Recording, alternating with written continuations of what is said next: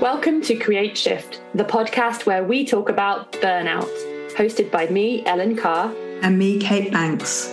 We're the burnout coaches, and together we run the good space, supporting you to heal from burnout and move out of the burnout cycle. If you're ready to rip up the rules and create a life in which you can thrive, then this is the podcast for you. Welcome back to another episode of Create Shift. And today, Kate and I are talking about the number one thing to work on if you want to be more productive. And spoiler, it might surprise you. It might not be one of the things that you most commonly hear, and it might be a little bit different to, to the usual advice. Before we dive into the episode, I want to remind you that Work Magic, our four week course supporting you to rework your relationship with work, is currently available to enroll in, and we start the live round on Monday, the 31st of October. So that's pretty soon if you're listening to this as it goes out live. You've got a few days left to take a look at the course and to join us if you want to find greater joy ease and sustainability in your relationship with work. So, the link to have a look at the course in more detail is below. If you do have any questions at all about whether this is for you, then we would love to hear from you. We'll just help you decide if it's right for you. We're not going to pressure you into buying it, we'll just help you make the right decision. So, you email us hello at thegood-space.com. Find us on Instagram at The Good Space UK or come and join our Facebook group, Create a Good Life, and have a chat with us in there. Also, if you do come and join the Facebook group this week, I have been going live every single day, and I'm doing that all the way through till Friday to explore your magic work week, which is sharing the planetary correspondences for each day of the week. And I'm doing a little video and sharing some journaling prompts to help you connect to the energy of that planet in your day and use it to support you. So it's a little fun taster, really, of the kind of things that we explore in Work Magic. So come and have a have an explore of that, even if you aren't going to join us for Work Magic this time. Okay, so I will leave you to this episode, and as always, thank you very much for being here. I had a an epiphany recently, Kate. I wrote it on my fridge. Um, it was that the top thing we need to work on if we want to be more productive is it's not organization it's not planning it's not mastering our to-do lists it's not like different time management techniques it's trust mm. and i yeah and i i put self-trust and but i actually think it's it's trust because i think it goes um other ways because i've been in organizations where there has been no trust from management to any of the other levels of, of staff and it's it's really catastrophic um, for how people can do their work. So I think it's trust in general, but the idea came from um, thinking about self trust, and it, it came from again a um, a call that I had with one of our clients, and I was running through uh, some of the Ayurvedic theory around seasonal working and the Ayurvedic clock. And this client uh, said to me, they were like, I kind of do that anyway. Like that's how I naturally feel like I want to plan my days. Oh, it's just about trusting myself, isn't it? And I was like, mm-hmm. yeah. Because we were talking about how they could be more, uh, you know, a bit more organized in their work or like get some more things done or whatever. And and I just thought, yeah, we normally know what we need or how we need to do things, or like we know that actually we do best working in this way and then we we we don't trust that because society might tell us to do it in a different way. And it's really interesting isn't it? Because all the productivity hacks out there are all about putting in processes and control. Yeah. And trust is like the anti-control isn't it? It's mm, just yeah. letting it be. Yeah. And it's quite kind of interesting. It's almost like that entire industry just falls apart if people actually trusted themselves. Yeah. And I'm not saying it's like self trust is an easy thing to do. I mean, I absolutely struggle with that all the time. Um, but it's kind of almost that awareness. I think I'm at the awareness stage with it that I know to question it. Yeah.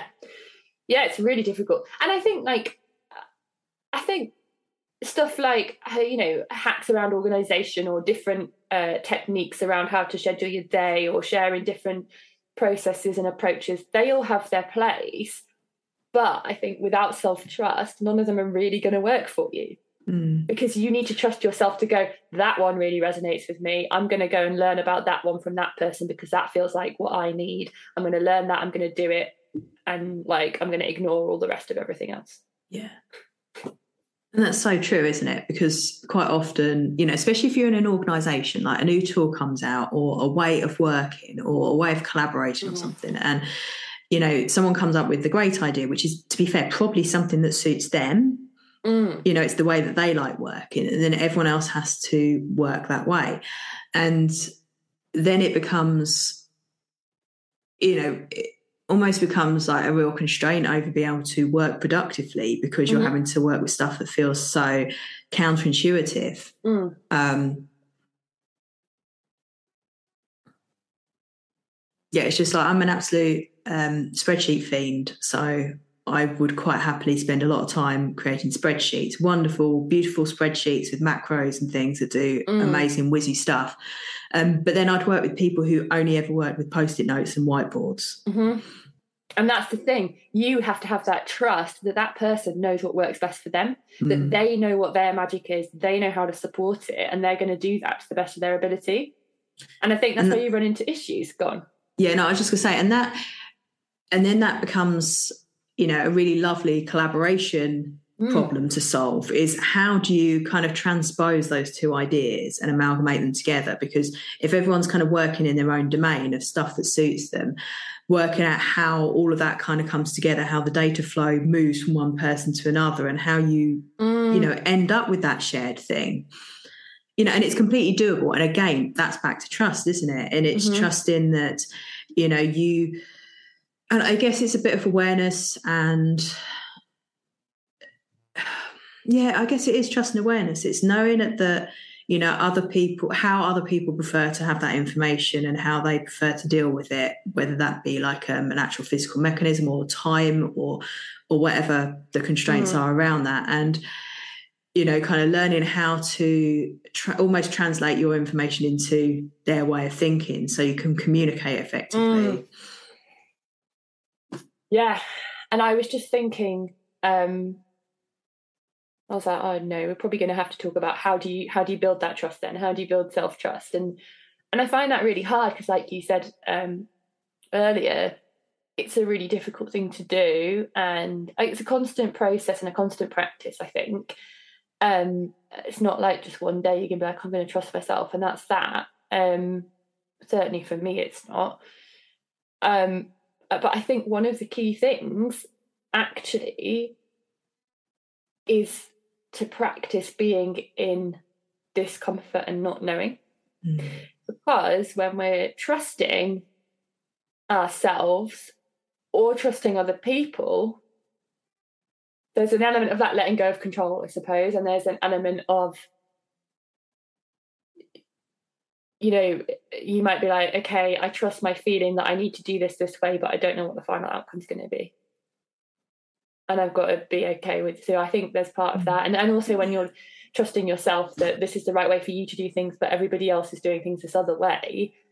That's really uncomfortable, and I think it's that discomfort that can push us into moving out of what we feel is right for us and into doing something somebody else. So actually, to to support self-trust i think we need to to work on being comfortable with discomfort and not mm. knowing yeah and i and i think uh, you know we're told that you know sitting in discomfort is a bad thing that mm. you know those feelings of unknowing or awkwardness or you know feeling like you you aren't in control and don't know you know they're, they're seen as negative things mm. and we're you know, given tools and practices to try and push us into, you know, more socially acceptable feelings, I guess. Mm. That, you know, we should be working in a way that's always joyful and, you know, feels in alignment and feels grounded and is our thing. But actually, as you say, quite a lot of it is sitting in that discomfort. And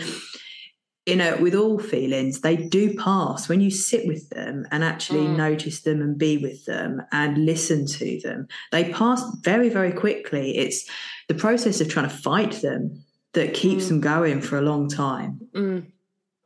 Yeah. Yeah. I was just thinking about like what you need then really applying this now to more kind of like corporate workplace culture, right? If you you need to have so say somebody was managing a team and they've got a big project they're working on together and that manager completely hands over trust. You know, they're obviously overseeing, but they're like saying, so they're going to say, we need this kind of thing. This is what needs to happen, but I'm going to trust all of you to use your, you know, your strengths, like, and bring your magic to the table, and we're going to work on this together. And then they they have a conversation with you know whoever's above them or whatever, and they say, well, how's it going to work out? How's this going to happen?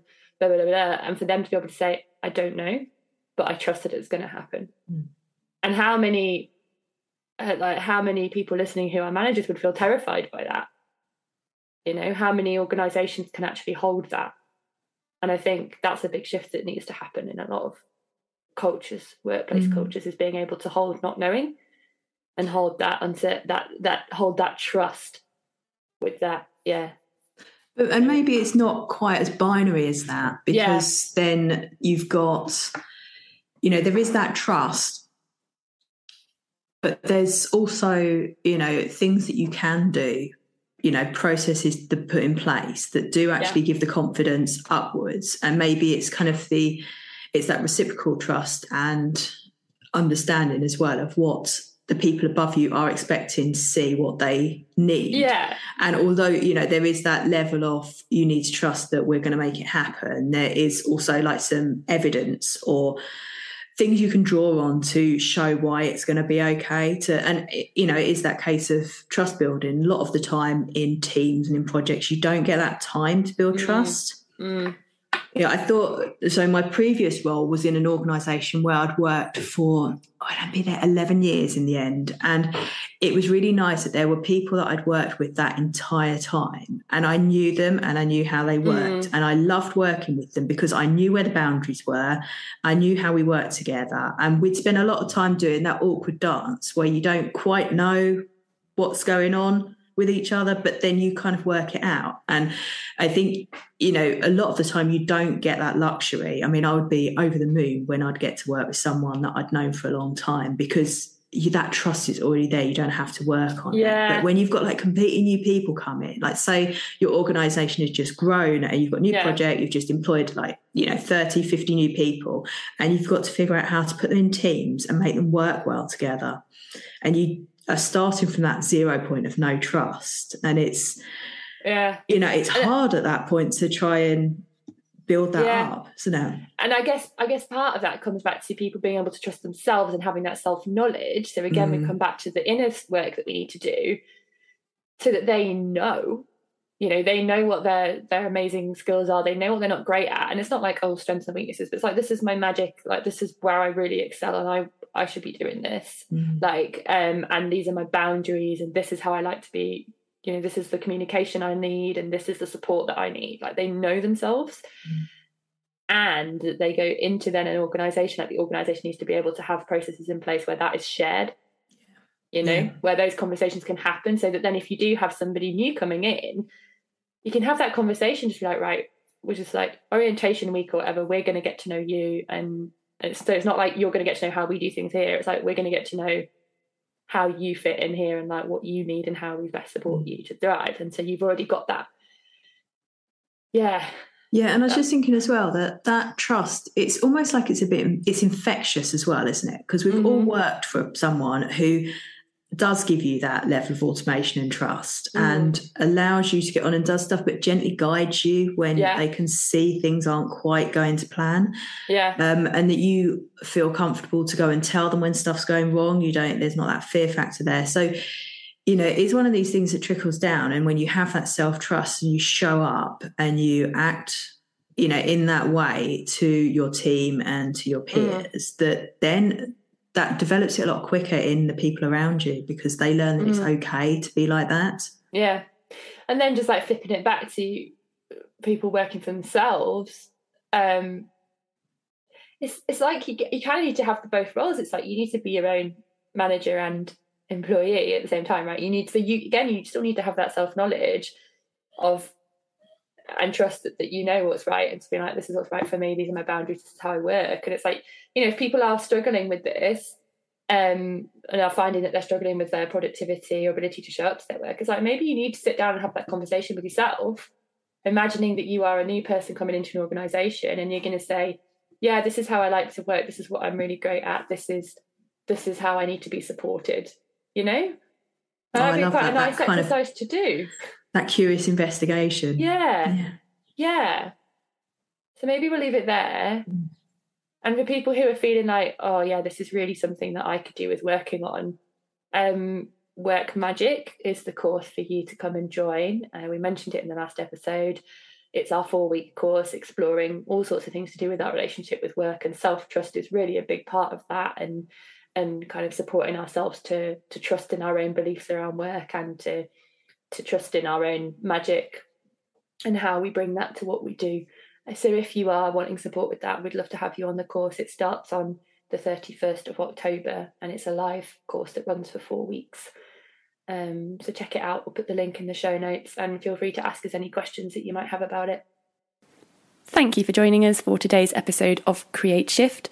We do hope that you found it supportive, encouraging, and inspiring.